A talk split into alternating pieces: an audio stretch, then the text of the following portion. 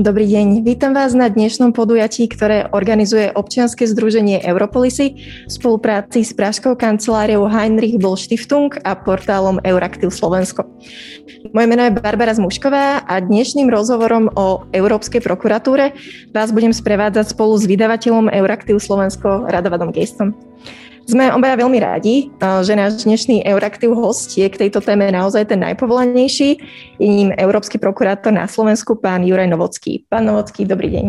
Príjemný dobrý deň a aj z mojej strany veľká vďaka za možnosť sa zúčastniť na takomto podujatí. Európska prokuratúra začne teda pôsobiť už o dva týždne 1. júna. Je to vlastne nový úrad, ktorý má za úlohu vyšetrovať zločiny proti tzv. na tzv. finančných záujmoch únie. Ak máte na pána Novockého otázky, či už na konkrétne slovenské reálie alebo ohľadom fungovania tohto nového úradu, tak budeme radi, ak ich pošlete pomocou aplikácie Slido, hashtag je EuraktivHost. Takže na začiatok by som si rada predstavila tú pridanú hodnotu tohto úradu Európskej prokuratúry. Aká sa vaša činnosť bude líšiť od toho, čo na tej Európskej únii doteraz robil OLAF, alebo napríklad aj od toho, čo robili slovenskí prokurátori? Položili ste mi veľmi jednoduchú otázku, ale na ktorú asi neexistuje jednoznačná ľahká odpoveď. Pokiaľ ide o európske orgány, treba povedať, že Európska prokuratúra je v podstate prvý a zatiaľ jediný orgán, ktorý bude priamo vyšetrovať trestné činy spojené so zneužívaním finančných prostriedkov Európskej únie. OLAF nie je vyšetrovacím orgánom. OLAF je tzv. administratívnym orgánom, to znamená, on pokiaľ zistí nejaké nezrovnalosti a prípadné podozrenie z trestného činu svoje poznatky odstupuje až doteraz národným orgánom. To znamená, tá využiteľnosť zistení OLAFu je len v rovine akýchsi listinných dôkazov. Nič viac, nič menej. Naopak, národné orgány až doteraz mali právo a dokonca aj povinnosť vyšetrovať trestné činy spojené so zneužívaných prostriedkov z Európskej únie.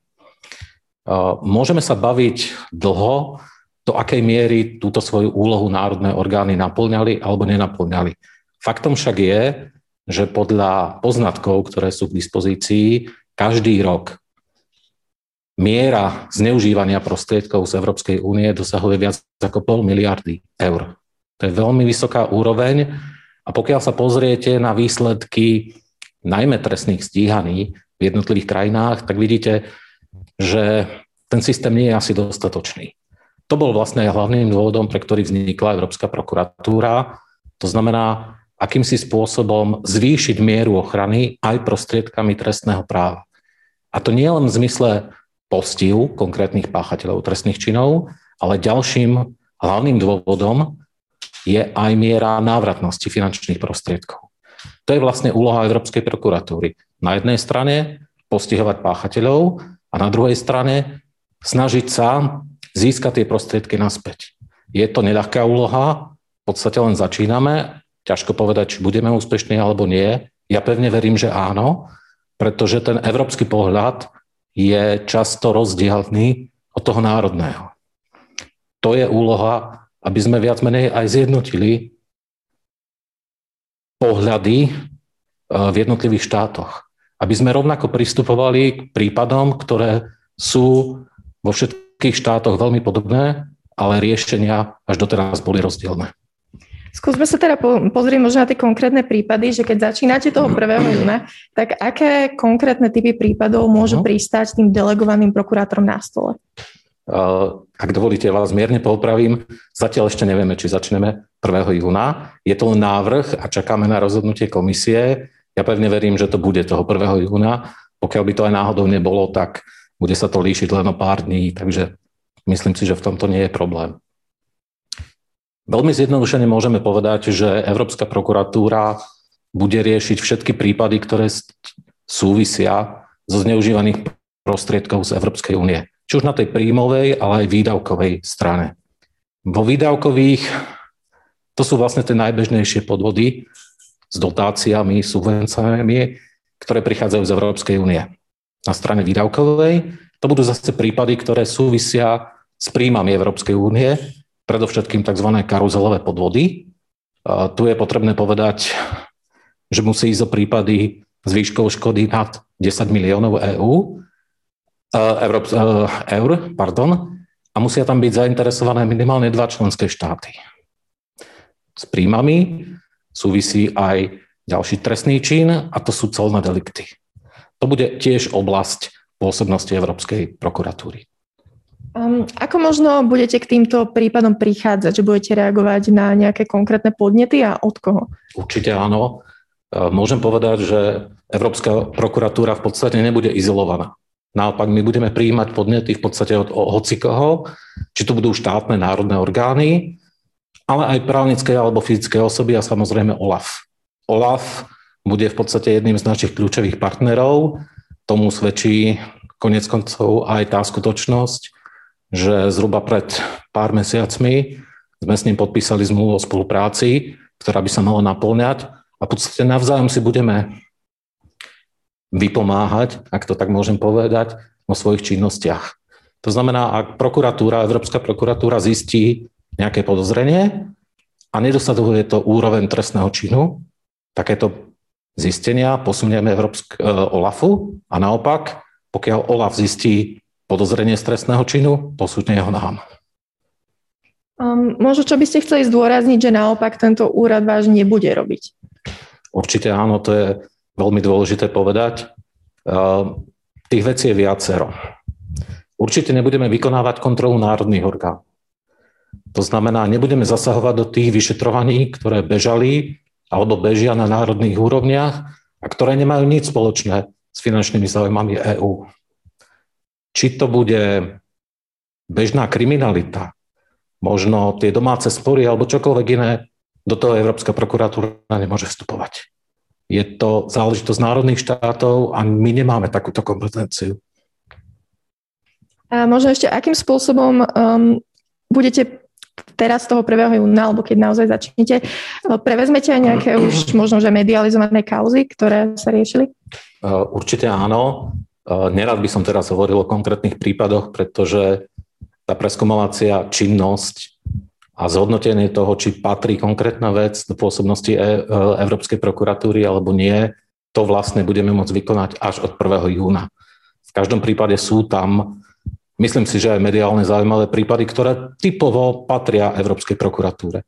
Um, veľmi takým frekventovaným a mediálnym známym prípadom je kauza dobytkár, súvisiaca s polnohospodárskou platobnou agentúrou a korupciou, v tejto chvíli sa neviem vyjadriť, či bude patriť Európskej prokuratúre alebo nie, ale typovo, opakujem, typovo určite áno. Mhm. Ja priamo na to nadviažem, pretože prednedávno ste boli v polnospodárskej platobnej agentúre. Okrem toho polnospodárske dotácie jednak sú veľkou skupinou výdavkov, veľkou časťou mhm. výdavkov Európskej únie a, a myslím, že na Slovensku sú dnes, ale nie iba na Slovensku, sú dnes veľmi často spomínané v kontexte rôznych kaos, podvodov, korupcie a podobne. Čiže keby ste vedeli priblížiť, keď hovoríte, že ten dobytkár by typovo tam mohol patriť, uh-huh. na základe čoho? A nemusíme sa baviť iba o iba o polnohospodárských platbách, môžeme sa baviť aj o eurofondových klasických podvodoch. Čo sú tie kritéria, podľa ktorých sa budete vedieť rozhodnúť? Samozrejme, tých kritérií je viacero. Prvým základným kritériom je samozrejme ten druh trestnej činnosti.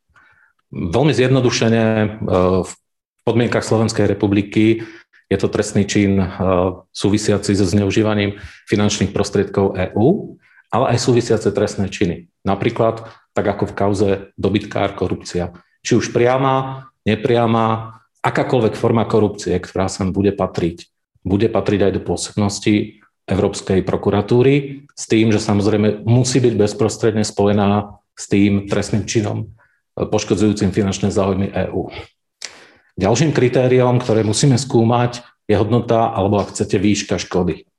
To je dôležité kritérium. Veľmi zjednodušene môžem povedať, že pre nás takým kritérium bude hranica 10 tisíc eur.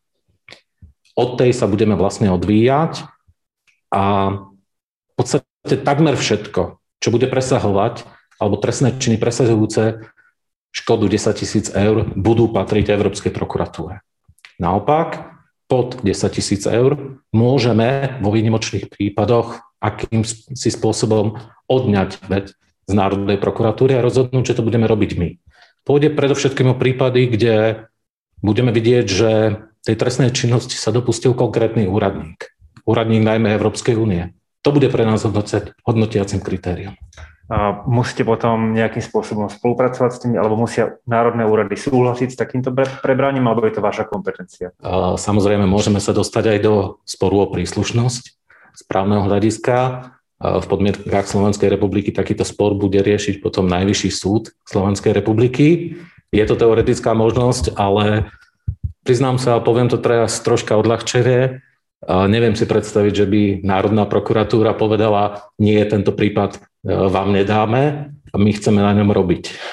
Skôr, skôr možno bude ten opačný prípad, že teda nebudeme sa vedieť dohodnúť, že kto ho bude robiť. Nie, kto ho nebude robiť. OK. V každom prípade je to aj o nejakej komunikácii. Určite. A vy ste si určite pripravovali pôdu, a stretali ste sa s zástupcami jednak policie, prokuratúry, súdov na Slovensku. Súdy, ale aj ostatné z týchto inštitúcií prechádzajú určitou reformou na Slovensku. Um, aké sú vaše no, pocity z toho, do akej miery sa sú pripravené na spoluprácu s EPPO, ktorá by sa v podstate už v najbližších týždňoch mala rozbehnúť? Priznám sa, že v tomto smere som asi mierne zaujatý, keďže nie je žiadnym tajomstvom, že vlastne dlhé roky som pôsobil či už na generálnej prokuratúre, respektíve na úrade špeciálnej prokuratúry. A z môjho pohľadu minimálne čo sa týka spolupráce s týmito dvoma inštitúciami, tá spolupráca je veľmi dobrá. Treba povedať, že Európska prokuratúra na Slovensku v podstate bude pôsobiť prostredníctvom mňa, ktorý ale 90% práce bude vykonávať e, zo sídla prokuratúry v Luxemburgu a potom tzv. delegovaných prokurátorov. Všetky ďalšie činnosti, tie obslužné, administratívne, bude pre nás zabezpečovať Národná prokuratúra a v tomto smere môžem povedať, že či tak zo strany špeciálneho prokurátora, súčasného špeciálneho prokurátora, ako aj generálneho prokurátora, boli všetky veci, všetky požiadavky, s ktorými sme prichádzali, splnené. Takže v tomto smere nevidím žiaden problém. Druhá vec je, čo sa týka spolupráce s ďalšími orgánmi. V podstate ja som si vyhradil určitý čas práve na diskusiu s zástupcami jednotlivých orgánov, tak ako ste spomínali napríklad s polnohospodárskou platobnou agentúrou, ale s zástupcami polície, finančnej správy a množstva, množstva ďalších orgánov. A myslím si, že aspoň zatiaľ mám ten pocit, že slovenské orgány sú aj radi, že vzniká takáto inštitúcia a že tá spolupráca bude fungovať na požadovanej úrovni. Čiže Európska prokuratúra bude môcť s nimi priamo komunikovať, nie iba sprostredkovanie cez... Nie, nie, nie. Práve naopak, pri vyšetrovaní v podstate takmer nič sa nezmení z hľadiska priebehu vyšetrovania. Dozor, prípadne vyšetrovanie bude vykonávať tí delegovaní prokurátori, ale jednotlivé úkony nám budú naďalej vykonávať vyšetrovateľia, či už policie alebo finančnej správy a práve preto tá spolupráca musí fungovať. Práve preto sme si dohadovali z okolností aj pred pár hodinami v podstate tie mm, detaily, akým spôsobom túto spoluprácu zabezpečiť na tej dennodennej úrovni. Hm, Slovensko už delegovaných prokurátorov má, ale sú tu krajiny, ktorých ešte stále nemajú menovaných. Čo v takom prípade? Obmedzí to nejako fungovanie EPPO, najmä vo vzťahu k tej krajine, ktorá tých prokurátorov nemá? Samozrejme, toto je mimoriadne dôležitá otázka. Ja chcem veriť, že ku dňu, kedy začneme svoju činnosť a kedy preberieme tie prípady z národnej úrovni, bude mať každá členská krajina e, Európskej prokuratúry k dispozícii vlastných delegovaných prokurátorov. Zatiaľ až na jednu výnimku to tak vyzerá. Chcem veriť, že aj tá výnimka tam nebude. Pokiaľ aj by k tomu náhodou došlo, tak priamo nariadenie Európskej prokuratúre predpokladá, že v takomto prípade by vyšetrovanie viedol, respektíve dozoroval priamo Európsky prokurátor. To znamená, v konkrétnom prípade, nechcem hovoriť teraz o štáte, e, ktorého sa to týka, ale pokiaľ by k tomu došlo, že by tento štát nenominoval žiadneho zástupcu za európskeho delegovaného prokurátora, tak ten môj kolega v Luxemburgu bude, bude priamo zodpovedný za vyšetrovanie. Čiže bez toho, aby sme menovali, vyšetrovanie bude prebiehať aj v Slovensku. A opýtam sa ešte jednu možno hypotetickú otázku, ale nie je úplne hypotetickú, lebo boli sme svedkami toho, ako sa povedzme snažili vlády a niekedy aj snažia získať politický vplyv na prokuratúre, nejakým spôsobom vplyvňovať jej činnosť. Čo v takom prípade? Čo sa stane, ak krajina má vytvorený celý systém fungovania ZPPO, existujú delegovaní prokurátori, ale v nejakom momente krajina prestane spolupracovať, bude komplikovať život týmto delegovaným prokurátorom, jej orgány nebudú chcieť spolupracovať s EPPO na vyšetrovaní zločinov, čo v takom prípade? Predovšetkým mi dovolte povedať, že pevne verím, že k takejto situácii nikdy nedôjde a že tie vyšetrovania budú prebiehať tak, ako majú. To znamená pod vedením síce európskych delegovaných prokurátorov, ale naďalej budú prebiehať a žiadna krajina si snad nedovolí v odzvukách riskovať svoju reputáciu tým, že by nespolupracovala alebo naopak by kládla prekážky pri vyšetrovaní. Keby k tomu naozaj aj teoreticky došlo, tá diskusia alebo to riešenie je pre všetkým na politickej úrovni. Môžem povedať, že zo strany Európskej komisie aj komisára Reindersa Európska prokuratúra má silnú pozíciu a veľ, veľmi dobrú podporu, takže keby k tomu náhodou teoreticky došlo k nejakým problémom do budúcnosti, viem si predstaviť, že v takomto prípade by komisia aj komisár jednoznačne zaujali stanoviska.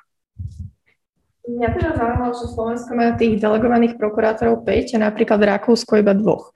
Tak ma zaujímalo, že kto o týchto počtoch vlastne rozhodoval a že či sa na Slovensku očakáva možno dvakrát viacej práce. Neviem povedať, či to bude presne dvakrát toľko alebo dvakrát menej budú mať v Rakúsku, takto sa to hodnotiť nedá, ale je pravda, že tým určujúcim kritériom pre určenie počtu delegovaných prokurátorov bol predbežný odhad prípadov, ktoré počas roka v údzokách, ako my hovoríme, napadnú na tú, ktorú prokuratúru. Máme určité štatistiky, vieme, koľko tých prípadov bolo za uplynulé obdobie a dá sa to veľmi ľahko porovnať. Na uľahčenie môžem povedať, že napríklad e, vo Fínsku za posledné 4 roky nemali ani jeden prípad. Takže to je veľmi dobrá pozícia pre európskeho, či už delegovaného prokurátora, ale aj môjho kolegu európskeho prokurátora. Na strane druhej napríklad e, Rumunsko má každý rok zhruba 1200 prípadov. Takže tomu zodpovedá aj ten počet. Pokiaľ ide o Slovensko, správne ste povedali, že máme 5 delegovaných prokurátorov. Na základe tých štatistík predpokladáme, vieme, že každoročne máme zhruba okolo tých 60-70 prípadov vo vyšetrovaní. Predpokladáme a poznatky, ktoré mám teraz, nasvedčujú tomu, že ten počet prípadov sa aj zvýši. Pretože už na základe toho, čo som mal možnosť absolvovať e, diskusie, či už so zástupcami policie, finančnej správy, ale napríklad aj OLAFu, je zrejme, že už sú tam prípady, ktoré zatiaľ neboli vo vyšetrovaní, ale prídu. Budeme ich mať, budeme na nich robiť, takže ja očakávam, že možno budúci rok sa budeme baviť niekde okolo stovky prípadov. Takže myslíte si, že tých 5 delegovaných prokurátorov je to do ľudí na tento počet? Samozrejme, to je otázka. Nie je prípad ako prípad. Niektoré sú relatívne jednoduché, naopak niektoré sú zložité, najmä pokiaľ sa bavíme napríklad o tých podvodoch z DPH. Sú to skutočne náročné veci, kde už len to štúdium spisového materiálu a daňových podkladov si vyžaduje množstvo, množstvo času. Zatiaľ sme stanovili tento počet piatich, s tým, že samozrejme to nie je konečné číslo. Presne tak, ako, ako hovoríte. Možno po roku, po dvoch prídeme na to, že potrebujeme ďalších prokurátorov. Táto možnosť je otvorená. Celá Európska prokuratúra, ak sa nemýlim, má k dispozícii 140 miest pre európskych delegovaných prokurátorov, z ktorých sa momentálne podarí obsadiť, myslím si, že okolo 125, alebo zhruba také číslo, si pamätám. To znamená, tých 15 bude tam na to, aby sa v prípade potreby posilnil ten konkrétny stav, napríklad v Slovensku, možno v Rumunsku alebo kdekoľvek inde. To určite súvisí s rozpočtom tejto inštitúcie. Viem, že tam boli problémy v minulosti. Teraz už cítite teda dostatočnú podporu, aj čo sa týka toho, koľko zdrojov máte na fungovanie? Myslím si, že zástupca žiadnej žiadnej inštitúcie vám nepovie, že má dostatok prostriedkov a že nepotrebuje zvýšiť rozpočet. To by sme išli asi sami proti sebe. Pravdou je, že momentálne ten rozpočet je dostatočný na ten počet ľudí, ktorý momentálne máme k dispozícii a na to, aby sme si plnili všetky základné potreby a všetky základné ciele, ktoré máme plniť. A takto možno ešte pred začiatkom fungovania je dobré sa spýtať na nejaké vaše osobnú motiváciu a že čo by ste vy považovali za úspech tohto nového úradu? Opäť veľmi zaujímavá otázka, na ktorú asi ne, neexistuje jednoznačná odpoveď. Mojím cieľom bude asi preukázať zmysel tejto inštitúcie, aby keď skončí to moje funkčné obdobie, aby som skutočne mohol povedať, že nastal posun. Že nezotrvali sme na tých, ja viem, že je to veľmi sporné, ale uh, je to kvantitatívny a kvalitatívny ukazovateľ, že sme nezotrvali na tých číslach, ktoré boli doteraz, ale naopak, že tá miera postihu a návratnosti možno aj finančných prostriedkov sa značne zvýšila. To bude takým môjim cieľom a pokiaľ sa mi to podarí naplniť, tak budem veľmi, veľmi rád. Keď sme mali pred časom podujatie, ktoré sme organizovali na Slovensku s Laurou Kordokeveši ako šéfku Európskej prokuratúry, tak hovorila, že to vytvorenie EPPO bude najlepšou investíciou pre Európsku úniu, pretože tie investované prostriedky sa niekoľkokrát vrátia vďaka tomu, že, že predídete podvodom. Čiže myslíte si, že v budúcnosti, ak by teoreticky možno narastali tie povedzme, finančné záujmy Európskej únie, čo by mohlo znamenať aj viacero mm-hmm. prípadov, tak členské krajiny budú ochotnejšie posilniť EPPO, ak sa ukáže, že naozaj tá efektívnosť fungovania tu je a prináša to, prináša to povedzme nižšie podvody, tie peniaze, ktoré by sa inak stratili, sa vrátia do európskeho rozpočtu a môžu byť využité lepšie. Určite áno, toto je veľká výzva, ktorá pred Európskou prokuratúrou stojí, aby sme preukázali tú efektívnosť. Nie len v návrate tých zneužitých finančných prostriedkov, ale aj v miere postihu tých jednotlivých páchateľov. Je to veľmi taká diskutabilná otázka, že čo je vlastne lepšie. Či je lepšie napríklad mať ako v Rumunsku tých tisíc prípadov a vedieť, že tá miera zneužitia je pomerne veľká, pretože tisíc prípadov znamená, že možno uh, ďalšia časť, nechcem povedať aká, uh, nebola odhalená, alebo mať stav, ako je to vo Fínsku, kde naozaj tie prípady nemajú. A nemajú preto, pretože tam tá kultúra um, ako si vylúčuje zneužívanie finančných prostriedkov. Je to veľmi sporné. Európska prokuratúra musí pôsobiť aj preventívne. Preventívne v tom zmysle, aby sme ukázali, že keď náhodou niekto poruší pravidlá, tak bude tu inštitúcia, od ktorej ten postih príde. Príde rýchlo a príde efektívne. Preto naozaj aj pani Keveši ako hlavná európska prokurátorka hovorila o týchto výzvach. Musíme preukázať, že sme funkční, že sme efektívni a vieme postihovať rýchlo a podľa možností okamžite, ako to porušenie nastane.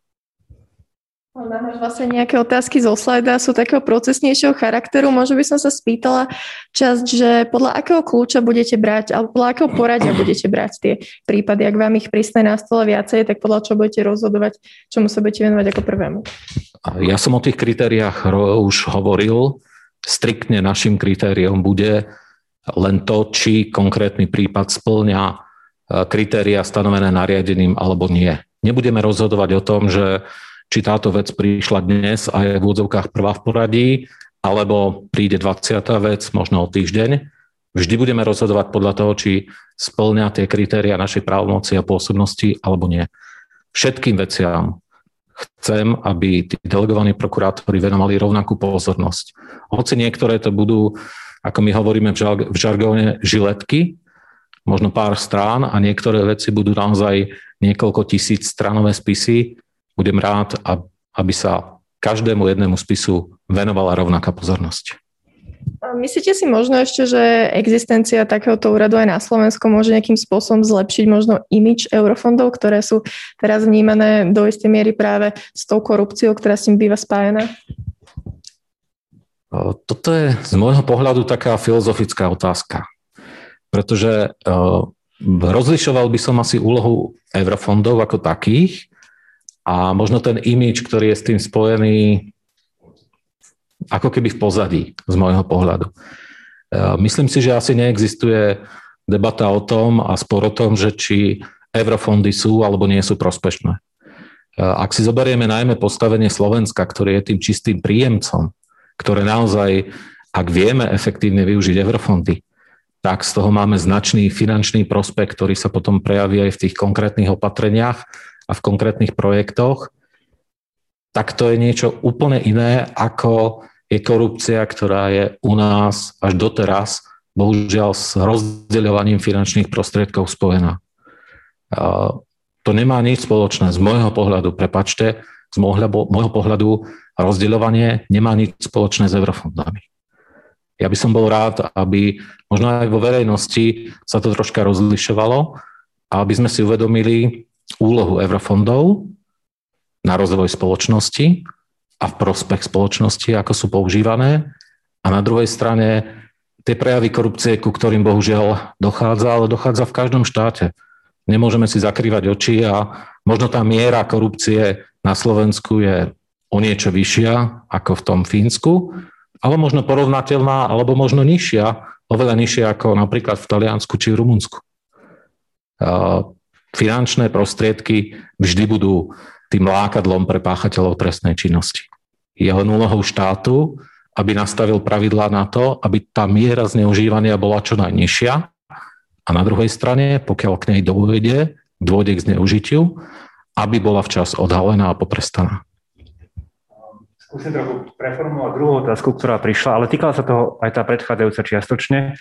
Znamená to, že všetky prípady, ktoré sa týkajú Slovenska, budete riešiť iba vy, alebo si nejakým spôsobom budete deliť tú prácu aj s inými kolegmi. Pýtam sa napríklad aj preto, lebo fínsky európsky prokurátor by toho čaká pomerne ľahká služba, ak bude riešiť iba fínske prípady, zatiaľ čo, aby sme nespomínali Slovensko, rumúnsky prokurátor, toho bude mať pomerne veľa. Čiže ako to bude fungovať to prerozdeľovanie vo vnútri kolegia? V každom prípade ja budem vlastne mať na starosti všetky prípady zo Slovenska a naopak e, ten kolega z Rumunska všetky rumunské prípady. Čiže neexistuje ten systém bohužiaľ nie je nastavený tak, aby sme povedali, že teda rumunský kolega má tisíc prípadov a je treba, aby sme mu z nich čas zobrali a možno tých 200 dali uh, kolegovi z uh, Fínska, ktorý toho až tak nemá. Nie, tak, takto to bohužiaľ fungovať nebude. Úlohou nás, teda európskych prokurátorov, ktorí budeme v Luxemburgu, v podstate bude dohliadať nad tou činnosťou delegovaných prokurátorov v jednotlivých členských krajinách. Ale musíte si uvedomiť, že na jednej strane sú tu tie prípady, ale na druhej strane sú tu aj v doterajšej e, praxi používaný pojem e, žiadosti o právnu pomoc. To je mimoriadne dôležitá otázka, ktorá e, v rámci Európskej prokuratúry sa v úvodzovkách stráca a stráca svoj zmysel. Pretože aj ten fínsky prokurátor tých úloh bude mať veľa. Rovnako tak napríklad na Cypre tých prípadov možno nemalo až tak, toľko, ale tých žiadostí o právnu pomoc doterajších bude pomerne veľa. A tam bude vlastne aj tá pridaná hodnota Európskej prokuratúry, pretože namiesto toho starého sformalizovaného systému žiadosti o právnu pomoc bude teraz stačiť, aby napríklad delegovaný prokurátor zo Slovenska poslal jednoduchý mail svojmu kolegovi na Cyprus a požiadal ho výsluch toho konkrétneho svetka alebo o zabezpečenie e, dokladov. Toto môže byť urobené rýchlo a nebudeme strácať čas naozaj s formálnymi procesmi. Čiže, ak tomu rozumiem správne, e, tá fungo, to fungovanie EPPO nie je iba o ďalšej inštitúcii, e, ktorá, povedzme, vyšetruje určité typy prípadov, ale má pomáhať aj národným prokuratúram v lepšej komunikácii častokrát pri zločinoch, ktoré už dnes nie sú slovenské, fínske, maďarské, aj keď Maďarsko nie je súčasťou EPPO, ale, ale sú medzinárodné, týkajú sa viacerých krajín a preto potrebujeme dobrú spoluprácu medzi prokuratúrami. Ur, určite áno a treba povedať, že vlastne my preberieme spisy, konkrétne trestné veci od národných prokuratúr, takže uh, tie veci sa nestratia. V podstate, ak začneme svoju činnosť 1. júna, my preberieme od Národnej prokuratúry niekoľko desiatok prípadov. Národnej prokuratúre sa tým pádom ako keby uvoľnia ruky. Namiesto toho, aby venovala pozornosť, obrazne povedané, stovkám vecí, tak zrazu tých možno 10, možno 20% práce je odbudne a budeme tam my, ktorí budeme vlastne na miesto národných prokuratúr vykonávať úlohy. Čiže myslím si, že Národná prokuratúra nemôže povedať, že Európska prokuratúra by fungovala na jej úkor. Skôr naopak. Je tu jedna otázka, ktorá sa týka konkrétneho prípadu, ale skúsim to povedať všeobecne. Mhm. Častokrát tieto podvody aj s európskymi prostriedkami, pretože to je veľká časť tých verejných prostriedkov, o ktorých sa bavíme najmä v krajinách ako je Slovensko, sú politicky citlivé kauzy. Vtedy sa stáva, že nie sú vyšetrené, prípadne nie sú vyšetrené správne, a potom sme videli v, v správach OLAFu to množstvo prípadov, ktoré oni reportovali a množstvo prípadov, ktoré sa dostalo až k mhm. nejakému rozsudku. Čiže predpokladáte, že vďaka Európskej prokuratúre sa aj takéto, povedzme, politicky citlivejšie kauzy budú môcť úspešnejšie dotiahnuť, pretože už tam nebude toľko možností ich zastaviť alebo ovplyvniť ich vyšetrovanie? Dostávame sa na pomerne citlivú e, problematiku a citlivú oblasť, ale z môjho pohľadu určite áno. Pretože Európska prokuratúra bude absolútne nezávislá od tých národných politikov.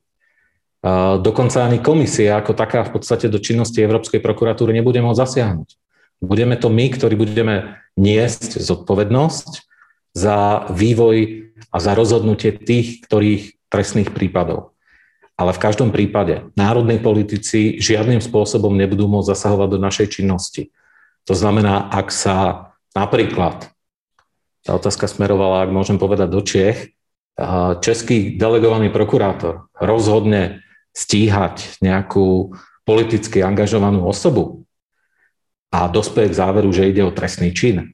Žiaden český politik hoci by to bol aj premiér, prezident alebo minister vnútra, do jeho rozhodnutia nesmie zasiahnuť. Nebude mať ani legálnu možnosť, ako by to urobil. A to isté bude platiť takisto na Slovensku, ako aj v ktorejkoľvek inej členskej krajine.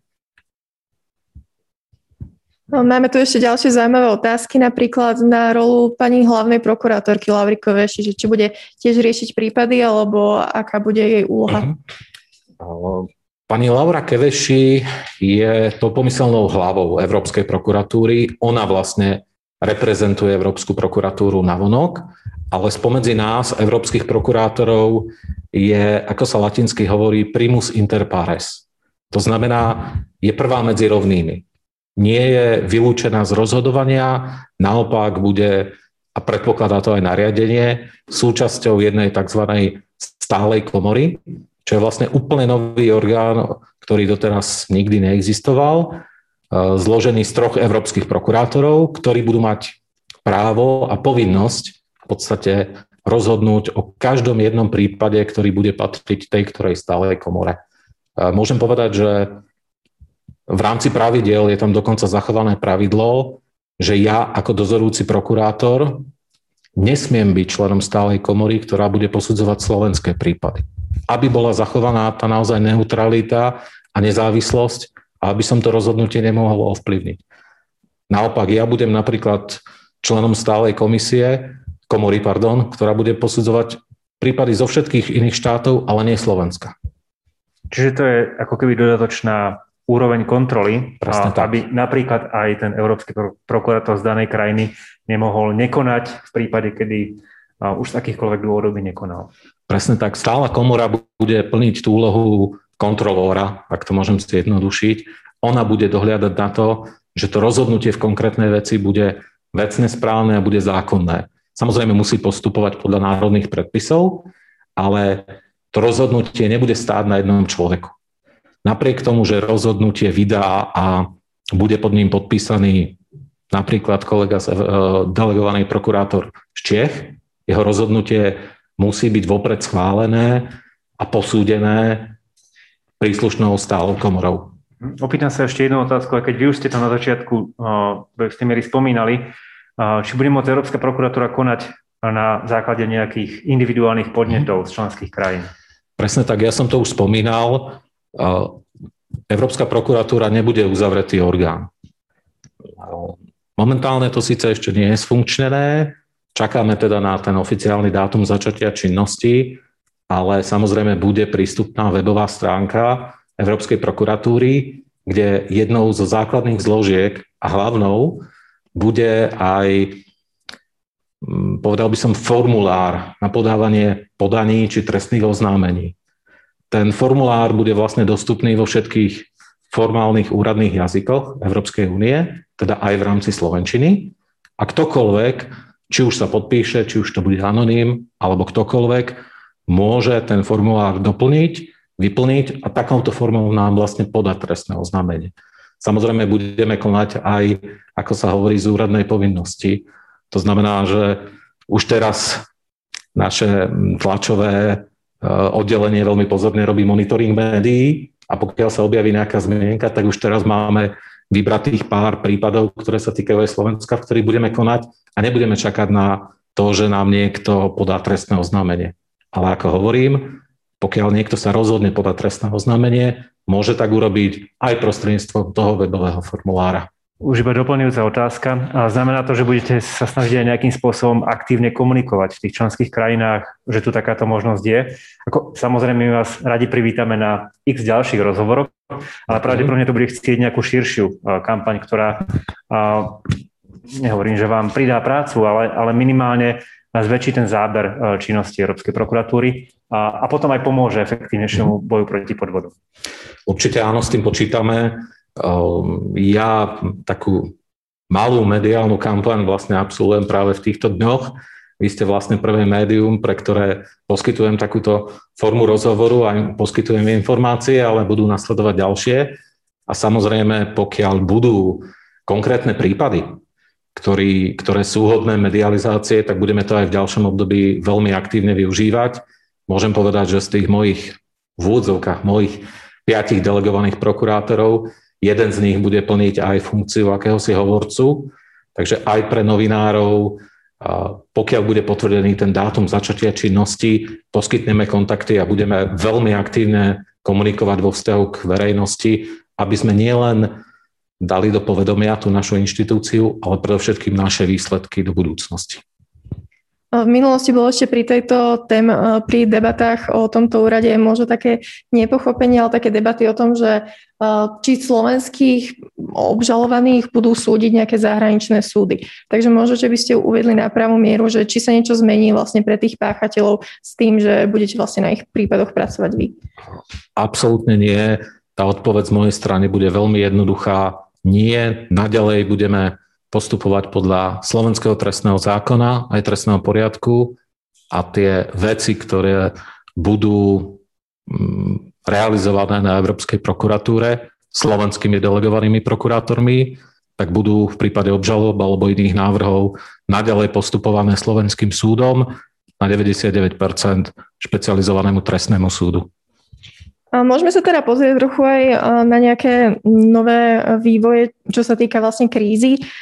Tento nový rozpočet, ktorý máme, čo sa týka aj plánu obnovy, tak je dosť bezprecedentný. Je tam veľké objemy peňazí, Slovensko má 6 miliard, ale funguje to aj inak než tie klasické eurofondy. Sú tam nejaké milníky, nejaké ciele, nejaké reformy. Z vášho pohľadu je tu väčší alebo možno menší potenciál na to, aby tam boli nejaké podvody?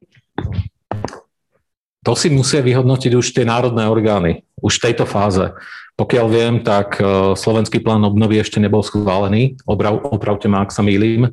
Myslím si, že v tomto smere ešte nenastala žiadna zmena, ale už v tomto štádiu by vláda, respektíve parlament, mal prijať také pravidlá, aby tá miera zneužívania bola čo najnižšia. Prokuratúra, e, Európska prokuratúra by v podstate mala vstupovať do konania až vtedy, kedy už nebude žiadna iná možnosť. Kedy naozaj to už bude krajné riešenie, ale tie preventívne mechanizmy, to je úloha národných orgánov. Ale z vášho pohľadu samozrejme nebude to vaša práca, ale aké boli také dobré preventívne mechanizmy? Hm. Myslím si, že e, by sme tu mohli stráviť e, desiatky hodín, aby sme sa bavili o tom, že ako nastaviť správny systém, aby e, tá miera zneužívania bola čo najmenšia. Môžeme sa baviť desiatky minút, možno hodín o tom, ako nastaviť napríklad kritériá pri výbere projektov, pri výbere hodnotiteľov, aby sme vylúčili tie subjektívne zásahy do rozhodovania. pretože tie prípady, ktoré boli doposiaľ, svedčia o tom, že najväčšia miera napríklad korupcie bola práve v tom hodnotiacom procese. Ako náhle ten systém umožňuje, nechcem povedať svoju vôľu, ale subjektívne rozhodovanie osôb bez náležitého preverenia, tak je tam veľký priestor pre korupciu. Môžeme sa samozrejme baviť o tom, akým spôsobom napríklad nastaviť kontrolu už používania finančných prostriedkov, aby nedochádzalo k situáciám, o čom som sa napríklad dozvedel na polnohospodárskej platobnej agentúre, že pri tzv. priamých platbách bola kontrola e, použitia finančných prostriedkov, ktorá je určená na e, polnohospodárskú pôdu, realizovaná s odstupom niekoľkých rokov. Čiže kontrolóri PPA mali skontrolovať, či napríklad v roku 2017 na tom konkrétnom poli e, bola zasiata pšenica alebo nie a mali to skontrolovať v roku 2021. Toto sú preventívne opatrenia, ktoré musí si vyriešiť štát, aby tá kontrola bola uskutočňovaná vtedy, kedy sa ešte dá realizovať a nečakať na nejaké podnety od občanov či od iných subjektov. Možno ešte prepojená otázka. Slovensko má samozrejme doteraz problémy s čerpaním ešte z prostriedkov z predchádzajúceho viacročného finančného rámca. Chystá sa tam nejaké zvýšenie tempa? Obávate sa možno aj toho, že teraz, keď chcú tie eurofondy míňať čo najrychlejšie, že tam bude aj viacej tých problémov? Priznám sa, ešte minulý rok eh, som na túto tému mal takú krátku diskusiu s pani vicepremiérkou Remišovou, ktorá má vlastne túto oblasť na starosti. A tak ako som už povedal, ako náhle je k dispozícii pomerne veľký objem finančných prostriedkov, tá miera pokusov o ich zneužitie automaticky zrastá.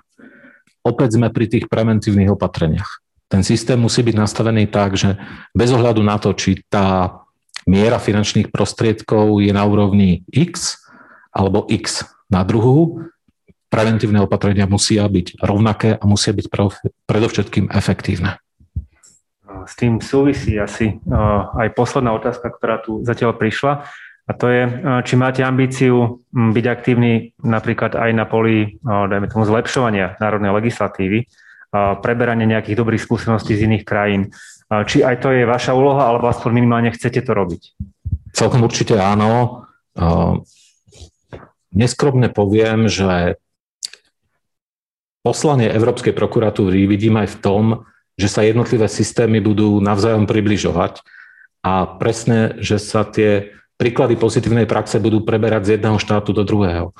Ja nechcem teraz, aby náš systém, ktorý sa ukázal ako neefektívny v niektorých aspektoch a umožňujúci korupciu, aby teraz sme ho posunuli ako príklad do iných štátov. Ale ak napríklad vieme, že e, v niektorom štáte tie preventívne opatrenia napríklad fungujú, prečo by sme ich neprevzali?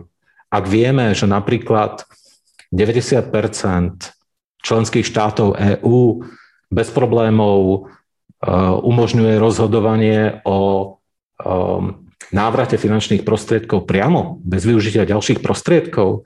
A priznám sa, niektoré, niektorí sudcovia na Slovensku sa tomu bránia, tak sa ich budem snažiť presvedčiť práve tým, že pozrite sa, 90% iných štátov to umožňuje. Toto je ten príklad. Toto je ten pozitívny príklad, ktorý máme preberať a nezaoberať sa tými negatívnymi, ale tými pozitívnymi. A to zjednocovanie praxe, to je úloha aj Európskej prokuratúry. No, preto bude asi dôležitá aj stále komunikácia jednak s ministerstvami, ktoré sú za to zodpovedné, ale možno aj so zákonodarcami. Bude nejakým spôsobom formalizovaný tento dialog? Môžeme sa samozrejme baviť o tom, akým spôsobom to rieši nariadenie. Európska prokurátorka, hlavná európska prokurátorka má možnosť, pokiaľ ju to na Národný parlament požiada, vystúpiť priamo na, na zasadnutí u nás Národnej rady. Ja samozrejme chcem viesť aj ten neformálny dialog, ktorý je častokrát o mnoho účinnejší ako tie formálne prejavy, ktoré naozaj bohužiaľ občas majú len ten formálny význam a nič viac, nič menej. A veľmi často naozaj tá neformálna diskusia možno má väčší efekt z hľadiska možných úprav. Takže ja môžem povedať, že už teraz som uh, priamo či nepriamo v kontakte s viacerými ministerstvami, aj s niektorými členmi parlamentu a chcem v tomto pokračovať. Nie preto, aby som nejakým spôsobom si bránil svoju pozíciu. To nie je dôležité, pretože môj mandát nezávisí od národných orgánov.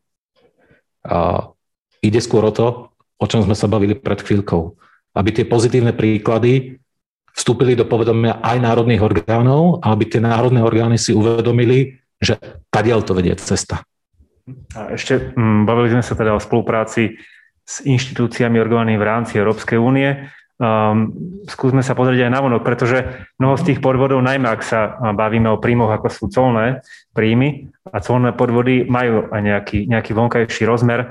Um, budete môcť priamo spolupracovať uh, s inštitúciami, orgánmi mimo Európskej únie, alebo to pôjde prostredníctvom nejakej inej inštitúcie? Budem hovoriť teraz veľmi úprimne. Toto je jedna z víziev, ktoré stoja pred Európskou prokuratúrou, pretože nie každý štát bude uznávať Európsku prokuratúru ako inštitúciu. Takže je veľmi sporné, do akej miery budeme môcť priamo spolupracovať s dotknutými štátmi. Vieme povedať už teraz, že niektoré štáty bohužiaľ nás nechcú a ani neuznajú a budeme to musieť riešiť tými štandardnými doterajšími metódami. A naopak niektoré štáty, o ktorých stojíme, poviem to takto, naopak e, prejavili ochotu s nami priamo rokovať. E, z okolností v rámci Európskej prokuratúry my máme také pracovné skupiny a ja som členom pracovnej skupiny práve pre tieto vzťahy s tretími e, štátmi alebo tretími subjektami. Takže môžem povedať, že už teraz máme predpripravené niektoré dohody s viacerými štátmi aj mimo Európy, mimo európskymi. Ja pevne verím, že sa nám ich relatívne v krátkej dobe podarí uzavrieť a potom, keď bude ten konkrétny výsledok, tak budeme môcť povedať, že naozaj malo to význam. Pretože tak, ako hovoríte, nie je problém spolupracovať v rámci EÚ. Tam tie metódy máme a vieme to veľmi rýchlo zabezpečiť. Skôr je problém s tými niektorými tzv. daňovými rajmi, kde už teraz národné orgány majú veľký problém od nich čokoľvek dostať ja verím, že sa nám to s niektorými štátmi podarí prekonať a budeme môcť ukázať tie konkrétne výsledky. Nebudem sa pýtať na Bermudy a iné podobné krajiny, ale opýtam sa na tri konkrétne krajiny. Švajčiarsko, Liechtensteinsko a Spojené kráľovstvo. Nadýchol som sa. V každom prípade. Čo sa týka Spojeného kráľovstva, tam tá dohoda je v štádiu rokovania. Eh, zo strany príslušných zástupcov Spojeného kráľovstva myslím si, že tam nebude problém nejakú podobu dohody eh, pripraviť a dohodnúť sa na nej. Eh, rovnako tak vo vzťahu k Veľkej Británii naďalej bude platiť tzv. Európsky vyšetrovací príkaz, takže v tomto smere myslím si, že tu nebude problém. Pokiaľ sa bavíme o Veľkej Británie, možno budem tam menší problém s niektorými časťami, ktoré nepreberajú ten právny systém eh, UK. To sú tie niektoré ostrovné štáty, ktoré patria aj do tej skupiny daňových rajov. Tam môže byť problém a to si uvedomujem. Švarčiarsko a Lichtensteinsko áno, patria do tej skupiny štátov, s ktorými sme, by sme veľmi radi uzavreli dohodu o spolupráci. OK. A mám ešte jednu takú otázku, ktorá opäť je hypotetická, ale nie úplne hypotetická, pretože keď sa tvorila Európska prokuratúra, bola, bola revidovaná aj smernica o ochrane finančných zájmov Európskej únie tak, aby Európska prokuratúra mohla vyšetrovať aj podvody, ktoré sa týkajú DPH. Um, v budúcnosti, ak vznikne nejaký nový príjem, povedzme, európsky rozpočet bude financovaný z uhlíkového cla alebo z predaja emisných povoleniek, prípadne vznikne európska digitálna daň či poplatok z nerecyklovaného plastu budú sa automaticky budúce podvody, ak by nastali s týmito finančnými zdrojmi, budú automaticky spadať pod EPPO? Jednoduchá odpoveď nie. Vyžaduje si to vlastne revíziu tých súvisiacich právnych predpisov. Pokiaľ ste hovorili o tej uh, smernici o ochrane finančných záujmov alebo tzv. PIF smernici, môžeme konať len o tých trestných činoch a o tých daniach alebo teda poplatkoch, akokoľvek to nazvete, ktoré sú priamo v tejto smernici uvedené. Bez toho, aby došlo k revízii smernice, nie je možné, aby my sme automaticky začali konať o týchto trestných činoch. Takže je potrebné, aby bola uskutočnená revízia smernice, možno aj revízia právneho základu hm, Európskej prokuratúry. Koniec koncov samotné nariadenie to priamo predpokladá, že po troch rokoch dôjde posúdeniu nariadenia a potom uvidíme. Či už to budú, tak ako ste povedali, tie dáne alebo clos alebo poplatky spojené s uhlíkovou daňou, môžu to byť nejaké internetové dane, čokoľvek iné, pokiaľ budú, musia byť zahrnuté či už v smernici alebo v nariadení. A vy ste už niektoré veci samozrejme spomínali, ale môžu to zhrnúť v také jednej otázke ku koncu. Čo teda považujete za najväčšie výzvy, rizika vašej práce? Práve ste povedali, že viacero tých víziev som už spomenul. Výzva, prvá základná, preukázať efektívnosť našej, našej činnosti a môžeme to len tým, že naozaj ten počet prípadov odhalených vzrastie a zároveň vzrastie aj počet možno odsudených osôb, ale predovšetkým zrastie miera návratnosti finančných prostriedkov. Pretože tak môžeme naozaj veľmi rýchlo a veľmi efektívne preukázať, že Európska prokuratúra má svoj význam. Z tých praktických hľadísk výzvou bude samotné fungovanie Európskej prokuratúry. Európska prokuratúra totiž vo svojej podstate zhrňa jednak právo Európskej únie, ale zároveň aj tých 22 národných právnych poriadkov. Bude veľmi problematické a bude to veľkou výzvou pre nás, najmä v eh, Luxemburgu, akým spôsobom zjednotiť výklad tých jednotlivých pravidel tak, aby vo všetkých štátoch ten výklad bol jednotný, aby tie pravidlá boli uplatňované vo všetkých štátoch rovnomerne a rovnakým spôsobom. No a ďalšou výzvou, a to som už spomenul, to je tá výzva ktorá sa týka praktickej činnosti v súvislosti s tretími štátmi mimo Európskej únie. Tam bude si to vyžadovať veľké úsilie zo strany uh, jednak Európskej prokuratúry, ale aj členských štátov a samozrejme aj tých dotknutých štátov, aby sme ich presvedčili o tom, že sme vhodným partnerom pre ďalšiu spoluprácu. Myslím, že sa čas pomaly naplňa, takže už iba poslednú otázku. Hm, čo bolo vašou osobnou ambíciou, alebo prečo ste sa vy rozhodli spracovať do EPPO? Môj životopis je dostupný kdekoľvek, nájdete ho aj na internete. Ja som sa už minimálne 15 rokov pohyboval v oblasti európskeho práva. Európske právo pre mňa je veľkou výzvou a zároveň koničkom a Európska prokuratúra, práca pre ňu v podstate mi umožňuje naplňať ambície v tejto oblasti. Na jednej strane som chcel naďalej pôsobiť v oblasti živých trestných vecí, mať priamy dosah na tie konkrétne trestné veci a nechcel som byť zaškatulkovaný a robiť e, legislatívu európskeho práva. Na, na druhej strane chcel som mať ten priamy dosah na európske právo. A práca Európskej prokuratúry mi toto vlastne umožňuje. Na, na jednej strane mať stále zachovaný ten kontakt s trestnými kauzami, s trestným právom slovenským a na strane druhej uplatňovať a možno sa aj čiastočne podieľať na vývoji európskeho práva. Pán Vocky, ďakujeme teda veľmi pekne za váš čas, za účasť na tomto rozhovore. Ďakujem aj ja a kedykoľvek veľmi rád príjmem opäť vaše pozvanie. A ďakujem aj divákom teda za ich pozornosť, za otázky. Dúfame, že sa nám ich podarilo čo najviac uh, zodpovedať. Takže toto podujatie zorganizovalo občianske združenie Europolisy v spolupráci s Pražskou kanceláriou Heinrich Paul Stiftung a portálom Euraktiv Slovensko. A sprevádzali uh, vás ním Barbara Zmušková a vydavateľ Euraktivu Radovan Geist. Tešíme sa aj na budúce. Dovidenia. Dovidenia.